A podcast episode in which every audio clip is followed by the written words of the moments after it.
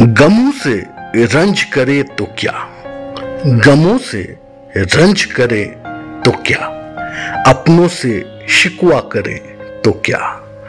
खुदा के बंदे हैं हम सारे, बंदों से गिला करे तो क्या? नमस्कार, सत आदाब वेलकम और गुड इवनिंग दोस्तों। हर बार की तरह मैं हाजिर हूँ। आपके दरबार में आपसे मुखातिब होकर कालजाई मुद्दे पर अपने विचार को रखने और आपके जहन में अपने आप से पूछने के लिए कुछ सवाल छोड़ जाने के लिए। आज का विषय बहुत ही गंभीर और नाजुक है। इसलिए इस विषय में अपनी सोच को बहुत ही तार्किक कसौटी पर गढ़ने की ज़रूरत है। धर्म जात पात को दरकिनार करते हुए भारत के नागरिक होने के धर्म से देखने की ज़रूरत है। द केरला स्टोरी एक चलचित्र का निर्माण होता है और सृजनकर्ता का स्वयं का दावा है कि केरला के समाज की सच्चाई को पर्दे पर उतारने की कोशिश की है। मैं शालिनी नहीं, फातिमा हूँ। मैं शालिनी नहीं, फातिमा हूँ। ट्रीजर को कुछ इस तरह से दिखाया गया कि चलचित्र रिलीज़ होने से पहले ही विवादों की सूची में आ खड़ी हुई। फ़िल्म की कहानी शालिनी के इर्द गिर्द घूमती है, जो केरला में धर्मांतरण को प्रेरित करने वाले लोगों के चंगुल में आ जाती है और शालिनी से फातिमा बन जाती है।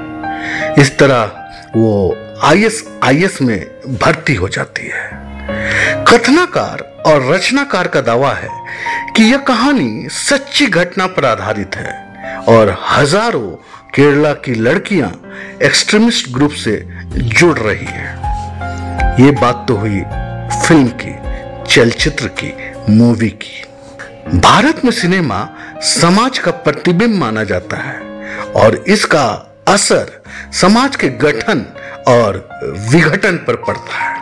अब तक यह फ़िल्म पर्दे पर रिलीज़ हो चुका है, पर विवाद का विषय बन गया है। जो पक्ष में है, वो इसे निर्वादित सत्य कह रहे हैं और सरकार की तरफ़ से ऐसे संगठनों पर त्वरित कार्रवाई की मांग कर रहे हैं। और जो इससे सहमत नहीं है, वो इसे संघ की एक सोची समझी रणनीति बता रहे हैं।